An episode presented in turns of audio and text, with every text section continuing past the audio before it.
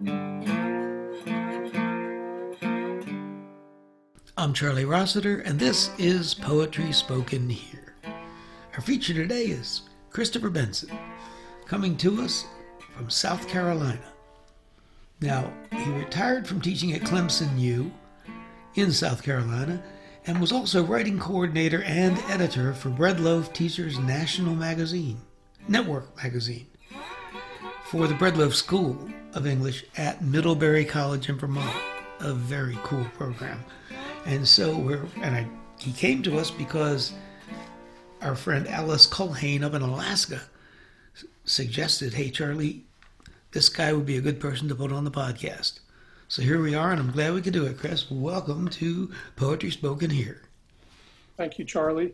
And I'll say to your audience, I am very delighted to be here with you. And uh, this is something I've never done before. I'm not a, a big uh, advocate or proponent for writing poetry. I don't go around uh, um, proselytizing it. So um, being on your show is a big deal for me. And this, yeah, it's interesting to me. Uh, I actually just believed Alice when she said you should be on the show. So I didn't know I didn't know diddly about what your story is, and it's interesting. It's very interesting and a positive thing that you fall into the category of you're not real interested in publishing poetry, really. I mean, you aggressively you submit all the time and that kind of thing, and have a bunch of books published. But at the same time, it's an important part of your life, and you're serious about it, about That's writing true. your poems. And. I think that's um, yeah. Have you as it been like all your adult life you've been writing? I started when I was, uh, I think I was about 31 years old. And of course, you know, everybody tries when they're a teenager to write a poem, but uh, I didn't really pursue it until um, I met a poet. Her name was Claire Bateman. And um, people in Vermont will probably know her because she, um, she, she went to school at, at Vermont College. She got her MFA there. She ended up at Clemson. And uh, I just was uh, out on a picnic with her one day and I said, Hey, could you teach me to write a poem? Without any hesitation, she said, Well, of course. In fact, I put that in the acknowledgments of my first book. I'll just read that to you right now. Um, the acknowledgments. The book is called Ashes at the End of Day. And the acknowledgments go I'd like to thank Claire Bateman for her quick affirmative response years ago to my question Could you teach me to write a poem? She was also very generous with her encouragement to write. And then I go on to uh, mention uh, Dixie Goswami, um, a Bread Loaf professor who always supported my writing. Uh, she she loved my poems, but she um, really was interested in my technical writing to help her with grant writing. And she and I worked together for about 20 years, I guess, altogether, Dixie and I. But I, I credit Claire with uh, her quick affirmative response. She hadn't done that, probably never would have uh, got into it as much as I did. In fact, I was a, a lecturer at Clemson at the time, as was Claire. And so I was on the curriculum committee. And uh, knowing how the committee worked, I ramrodded a, uh, independent study proposal through the curriculum committee with Claire as my teacher. One lecturer teaching another lecturer. Uh, pretty, I think that was an unusual setup, but um, I heard some uh, crabbing in the department after I did that, that I had ramrodded. That's, that was the word I heard. But um, thank God I did because uh, Claire, Claire did have one stipulation. She said, get one more person and I'll do it. So I uh, conscripted my friend Nancy, who is a, a published writer and uh, didn't really need the course, but she took it with me and uh, that was the beginning of it. And I think I wrote about 10 poems uh, within the course of that semester long uh, Yeah. course I took. And I just kept on going about, you know, three, four poems a year. I mean, I'm not, I don't have great output, but I keep after it. And I'm, uh, the reason I don't have great output is I never know when a poem is finished. And uh, I tinker with it forever. And I think they get better. Uh, I used to wonder if they, in, in a revision process that takes literally years, uh, if they got worse. But um, I think they get better. And uh, but it's hard to quit messing with them and just you know say you know they're done. Yeah, yeah. Uh, that's very cool. And it's also interesting how just an incident like that, one person, and you happen to ask, Yeah, and just totally serendipitous. really makes a giant difference. And of course, independent study is the way to go. It was always my favorite class in college. That's why grad school was better. It got more independent, you know. Yeah, absolutely. Yeah. So hey, and uh, well, you you mentioned before we started that um, you find some poems sometimes, and as I told you, haven't really chatted about found poetry uh, on the podcast. So uh, you want to tell tell me a little bit about your deal with found poetry? I want to look at the poem and then tell you how I found it. I believe I was in a hospital, uh, maybe visiting someone or coming out of a doctor's appointment. And I was just killing some time waiting, as you always have to do in a situation like that. And I saw this uh, posted thing on a bulletin board, and the, the title was, all in capital bold letters, effective this day of notice. And I started reading it, and it was um, one of these pieces that um, is just a communication that is supposed to um, cover its own ass, if you know what I mean. By that I mean, um, if as long as this thing gets posted, whoever um, creates some kind of difficult situation regarding the topic, um, they're covered. They don't have to worry. They're not at fault. And I started reading it, and I could not really even make out what it was about. It was something about um, a termination, some things that had to be submitted on time. I don't even recall now what it was about. And this poem has um, really evolved so that the content of it probably doesn't resemble the content of that actual notice. Gotcha. I'll go ahead and read it. It's it's about 25 lines long, Great. one of my shorter ones. It has some lines that are in capital letters and some words, and I will uh, emphasize those with my voice just so you can know. Effective this day of notice. Due to current circumstances and the need for increased security, the agency has enacted the immediate suspension of your status within the agency. A review of your file is ongoing and an evaluation is pending. Be assured that the agency will maintain proper records of your case as required. To certify accuracy of records, an auditor has been appointed to your case. Non disclosure of his or her identity guarantees impartiality in his or her findings relevant to your status. Outcomes of your audit may include, but are not limited to, the following Number one, change of status. Two, declaration of liability. Three, detainment. Four, termination. We guarantee our commitment to your case. The end. Whoa. That's a very big brother sounding. Yeah, I'm glad you said that because that's kind of what I was going for. Yeah. Uh, something's uh, ominous is happening, but we don't really know what or why. That gives you a touch of Kafka in the background. Something's happening and you don't know what it is. Oh my God. Whoa, that's pretty interesting. All right. Do you, do you frequently find poems or is that just you happen to find it? Really, finding occasion to write it um, or the occasion that inspires it Yeah.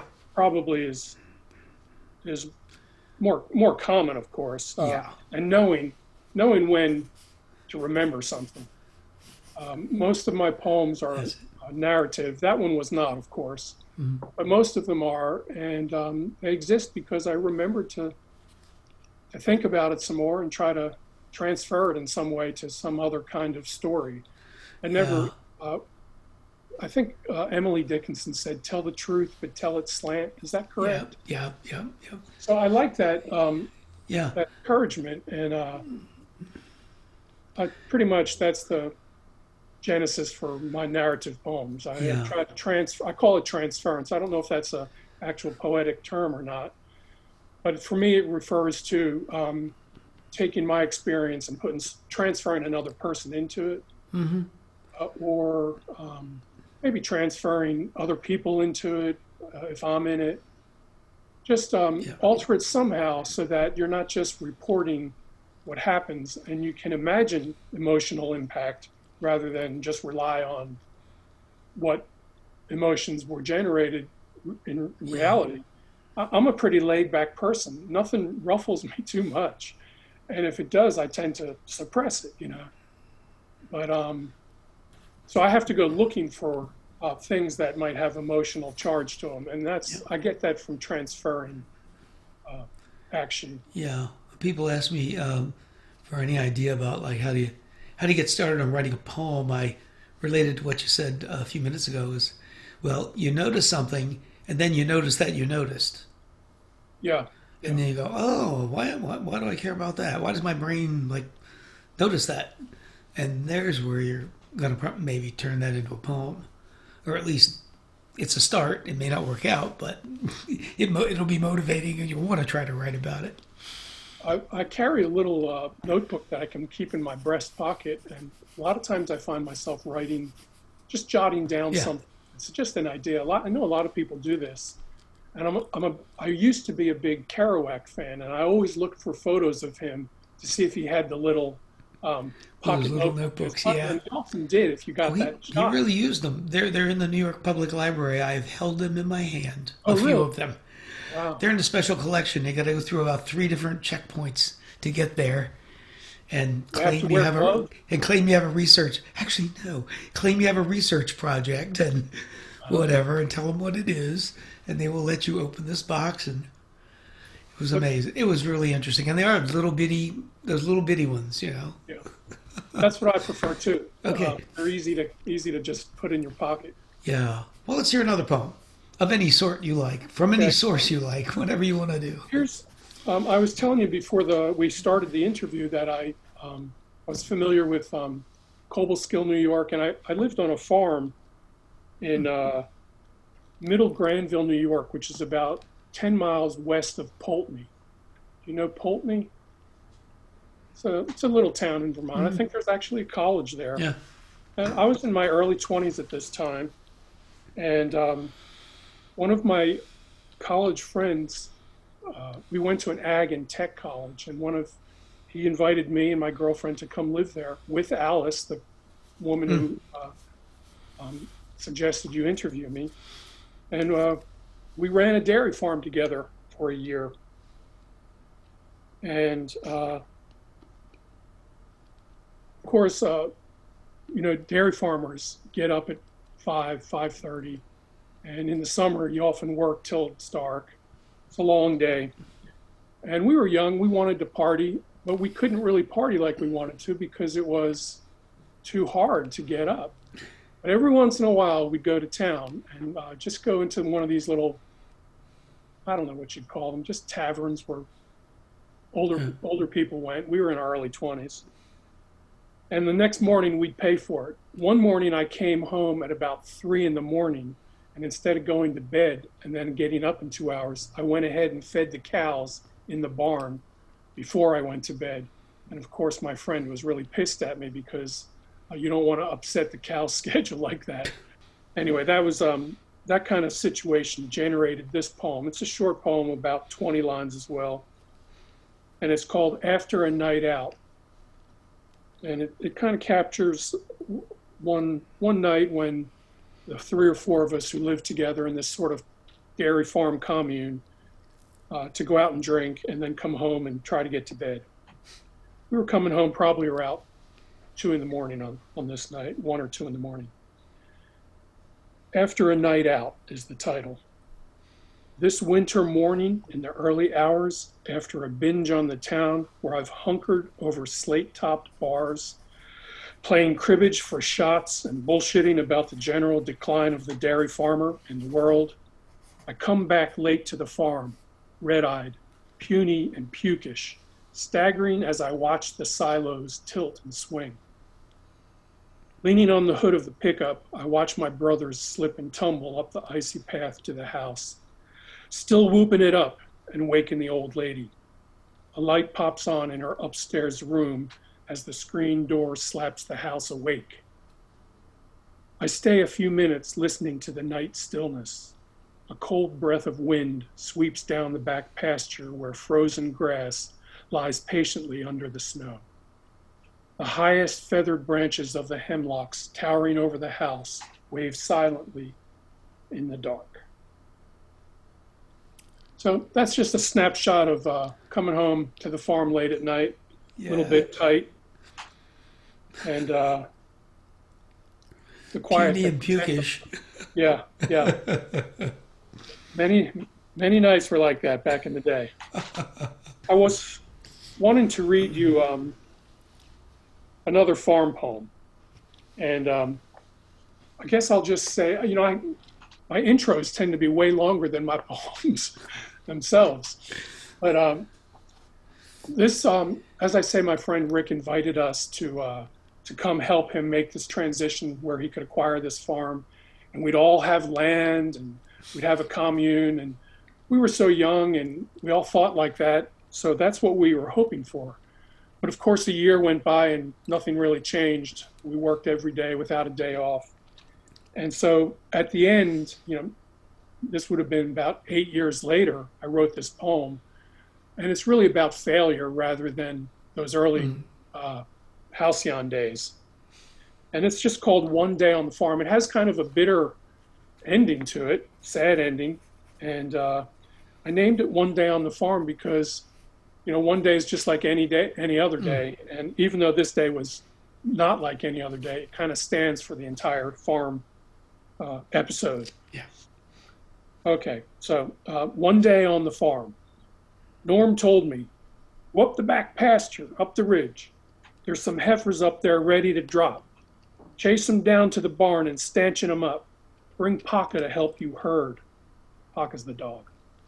Paka happily took the charge. Underworked shepherd dog, she'd no use for lying around. I whistled, and she knew some fun was up. She loped to my side, and we began our highland climb. A boy and his dog. We were a rustic pair.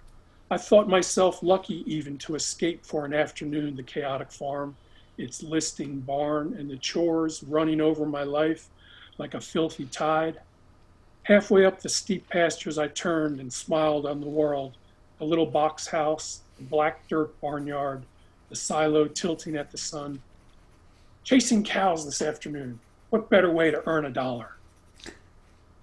Near the top, I found the heifers clustered near a shaded late patch of rye, made wild, almost like deer by dark winter with nothing but hay we brought once in a while to keep them from starving. I walked to the edge of the wood behind them. Go on, get! Down we went. I slapped the rump of a red Holstein stopping to munch her cud. A solid black heifer lagged behind the others. She walked stiffly, her legs like toothpicks stumbling, bellowing. Her tail was hiked up and something, what is that? Black stuck out of, she having a calf? That nasty place under her tail. It's already dead. The calf's head, like a black demon, with eyes shut tight and ears pinned back, stuck a purple tongue out at the world. Later, Doc Strawberry came to the barn to see what he could do how to get a dead calf out of a cow. The calf had been dead for two days, Doc said, had swole up, already decaying and poisoning its mother. Norm stood behind the heifer with his shotgun and cussed her. But Doc was skilled and wanted to save her. He'd known uglier situations, but not many. Drowned horse in a well, an entire herd of Ayrshire buried with anthrax in a bunker, and what about the farmer in Lawyersville who lived with a pig? Doc Strawberry had seen just about everything. I watched Doc go to work. Sharp stainless knives drawn from a strong oak box, a calf's head rolled in the gutter, later transported to the shit wagon, flailed out in a on a field to rot in the sun. Whoa it gets you back to basics. You can say that, you know. But that's one thing about poetry is it so vividly can tell you about something that you've never experienced. That I, you know, I have never experienced. That your listeners have never experienced. That's yeah. yeah.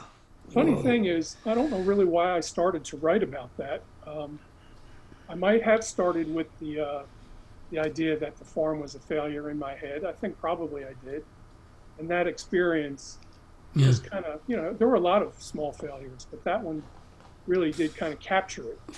Yeah. And uh, but the funny thing is, I started with this kind of naive notion in the beginning, you know, of the voice uh, of the, the speaker, uh, which was how things felt at the beginning of you know, our year on the farm. Mm-hmm.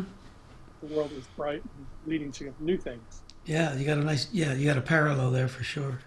Uh, I'm not going to read this other poem, but just as a tag to those two poems, um, there's one called uh, While Loading Hay, which is about Norm. Uh, One Mhm. time we, uh, we were baling hay in the old style bales, you know, the ones you could pick up. And the baler was shooting the, uh, the bales, which were heavier than they should have been because they were slightly wet. That's another small Uh-huh. failure. Uh, into a, a wagon and it was on a steep hillside. So as the bales were tossed into the wagon, they were all piling on the downhill side. And Rick and I were standing about 100 yards behind Norm, who was on the tractor pulling the machinery. And we, he said to me, Does, Is that trailer tipping over? Because it would tip, but then the tongue would Oh, let it come back. well, let me ask you: Is this in the poem? Because if it is, why don't you read the poem? Okay, I'll Because read we we just have time for one more poem. So what? Okay, this I'll is- read the poem. That'd be cool. Yeah, tell the story that way. Great. But, but I think it needed a setup, just uh, Okay. another failure while loading hay, and it's got a kind of happy ending to it, even though it's it's a failure. It's an absurd failure. Uh, nothing dies. Me and the boss man stood on a steep hill among raked rows of green alfalfa, cut and barely dry. We watched Norm atop Big Blue, the Ford 7700, pulling a baler that tossed 60 pound bales into a tall wagon, trailing obediently like a mule. The trailer droned, pushing the PTO at its guaranteed speed.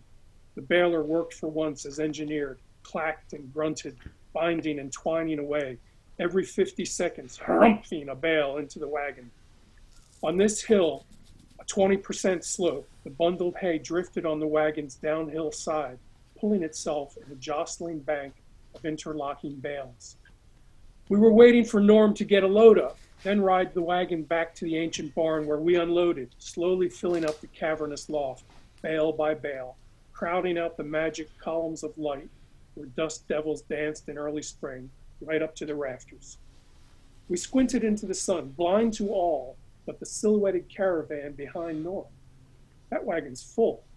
Yeah, look how it's piling all on one side. The left rear wheel of the wagon lifted off the ground momentarily, like a dog peeing on the run, then lowered again and brushed the firm earth. Is that wagon tipping? The wheel rose again. The wagon was too far to run. The air was too thick with noise to shout.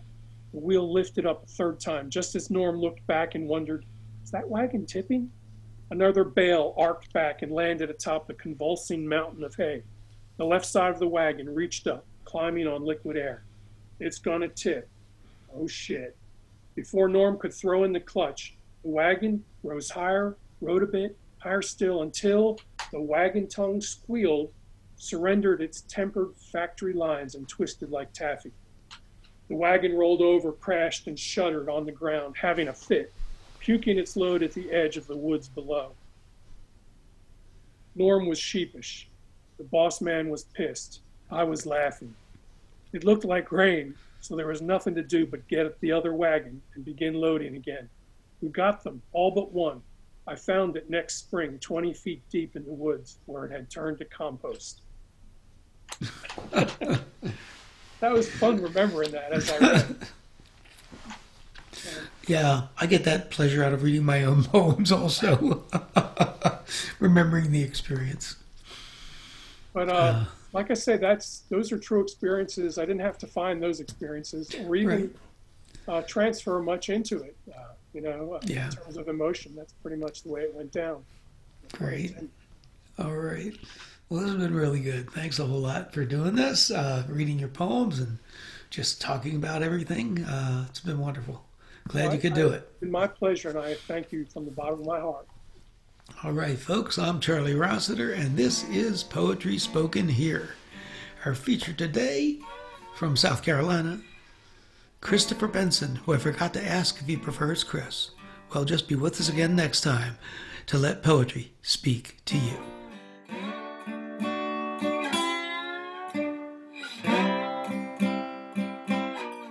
You've been listening to Poetry Spoken Here. I'm Charlie Rossiter, inviting you to join us again next time to let poetry speak to you. Music for today's program was written and performed by Jack Rossiter Munley. And remember, Poetry Spoken Here is more than a podcast. You can like us on Facebook at facebook.com slash poetry spoken here. Follow us on Twitter at twitter.com slash poetry spoken here. For more about today's show and other Poetry Spoken Here podcasts, as well as our blog, just visit our website, poetryspokenhere.com. If you'd like to submit suggestions of poets or topics for future podcasts, you can send to our email address, poetryspokenhere at gmail.com.